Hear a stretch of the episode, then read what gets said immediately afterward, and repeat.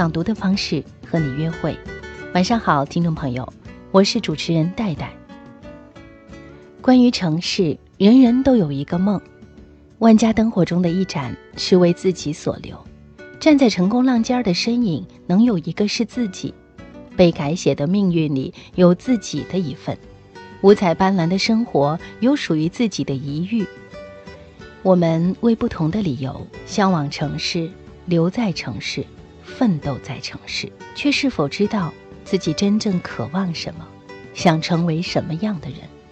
我们迈出的每一步，是自己的选择，还是时代裹挟着我们前进？作者石一峰的中篇小说《世间已无陈金芳》。写了一个乡下女孩在城市跌宕起伏的人生，塑造了一个具有时代特征的典型人物。她或许和你我不同，但绝不会令你我陌生。在今天的节目当中，我邀请青年吉他演奏家刘龙俊和我一起朗读作家史一峰的作品《世间已无陈金芳》，一起解剖城市皮囊下的人心。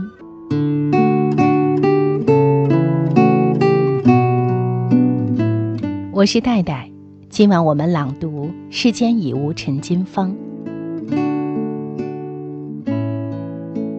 我第一次见到陈金芳，还是在上初二的时候。那天刚下最后一节课，教室里乱糟糟的，大伙儿正准备回家，班主任忽然进来，宣布来了一位新同学。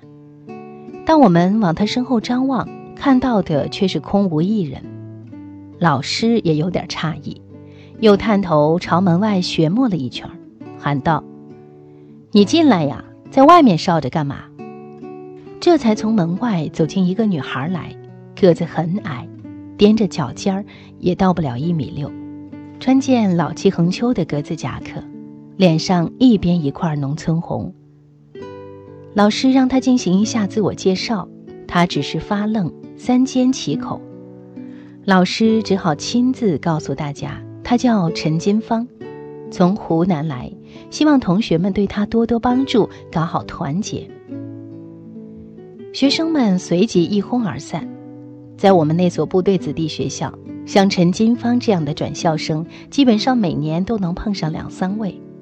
他们跟随家人进京，初来乍到时与这里的一切格格不入，好不容易熟悉了环境。跟周围人能说上话了，但却往往又要离开。日子久了，我们这些坐地虎就学会了对这些学生视而不见。反正他们随时会从教室里消失，与其深交又有什么意义呢？交朋友也是要讲究成本的。更何况，这女孩一眼而知是从农村来的，长得又挺寒碜，不管从哪个方面来说，都非我族类。我们咋咋呼呼地从她身边涌过，就像绕开了一张桌子或一条板凳。班上的几个男生跑到操场打篮球，我则依着篮球架子跟他们臭贫。自从一次打球戳伤手指，造成半个月不能练琴以后，我母亲就严禁我进行这种活动了。就这么消磨到夕阳开始下坠，半边操场都被染红了。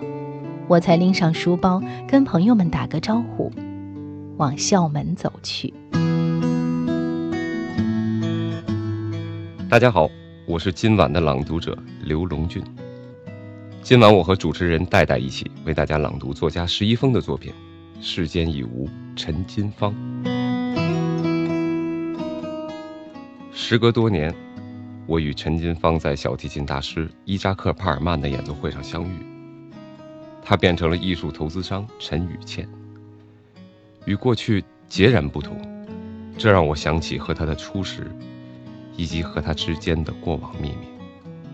没想到就在当天晚上，我又见到了陈金芳。那是在吃完晚饭之后，我父亲穿上了军装去应付一个突然性的检查，母亲照例把我轰进自己的房间拉琴。到了初二时。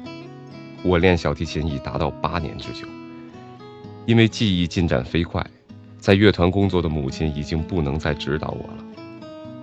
为了不耽误我，他领着我满北京寻遍名师，并且替我做出了明确的规划，那就是先拿下几个重要的青少年比赛奖项，然后考进中央音乐学院。这个目标无疑需要旷日持久的苦练。我关上包了一圈隔音棉的房门，站在窗前，将琴托架在磨出了一层薄薄茧子的下巴上。那天我练习的是柴可夫斯基《D 大调小提琴协奏曲》。一九九四年，大师帕尔曼首次来华，他热情地称赞过北京烤鸭之后，便在人民大会堂演奏了这首曲目。而那场演出的现场录音唱片，已经被我听坏了好几张。此刻，头顶着被飞蛾搅乱的路灯灯光，我幻想着自己就是坐在轮椅上的帕尔曼，而草坪上黝黑一片的颜色。则是如潮的观众们的头发和黑礼服。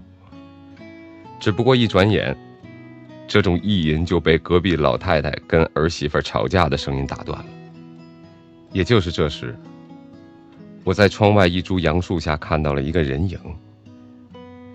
那人背手靠在树干上，因为身材单薄，在黑夜里好像贴上去的一层胶皮。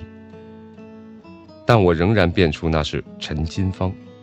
借着一辆顿挫着驶过的汽车灯光，我甚至看清他脸上的农村红。他静立着，纹丝不动，下巴上扬，用貌似倔强的姿势听我拉琴。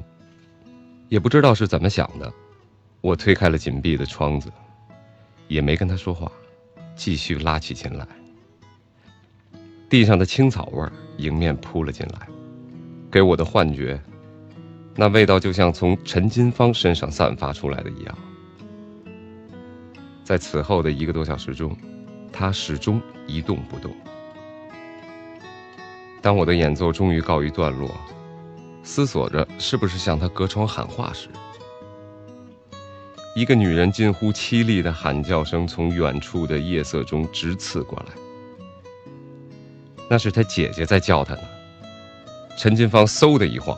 人就不见了。曾经你是否也是追梦的人？曾经你是否也不怕失望的答案？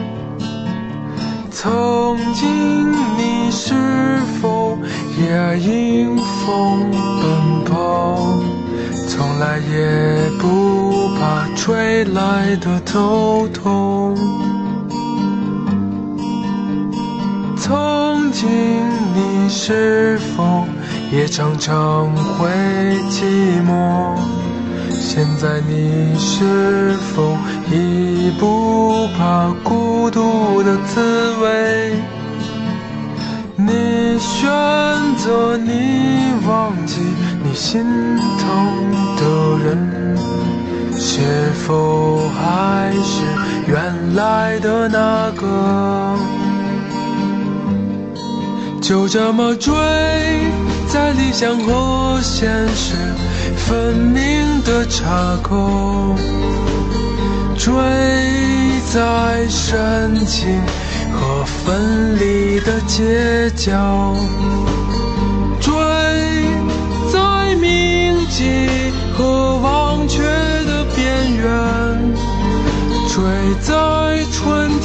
和期待的风中。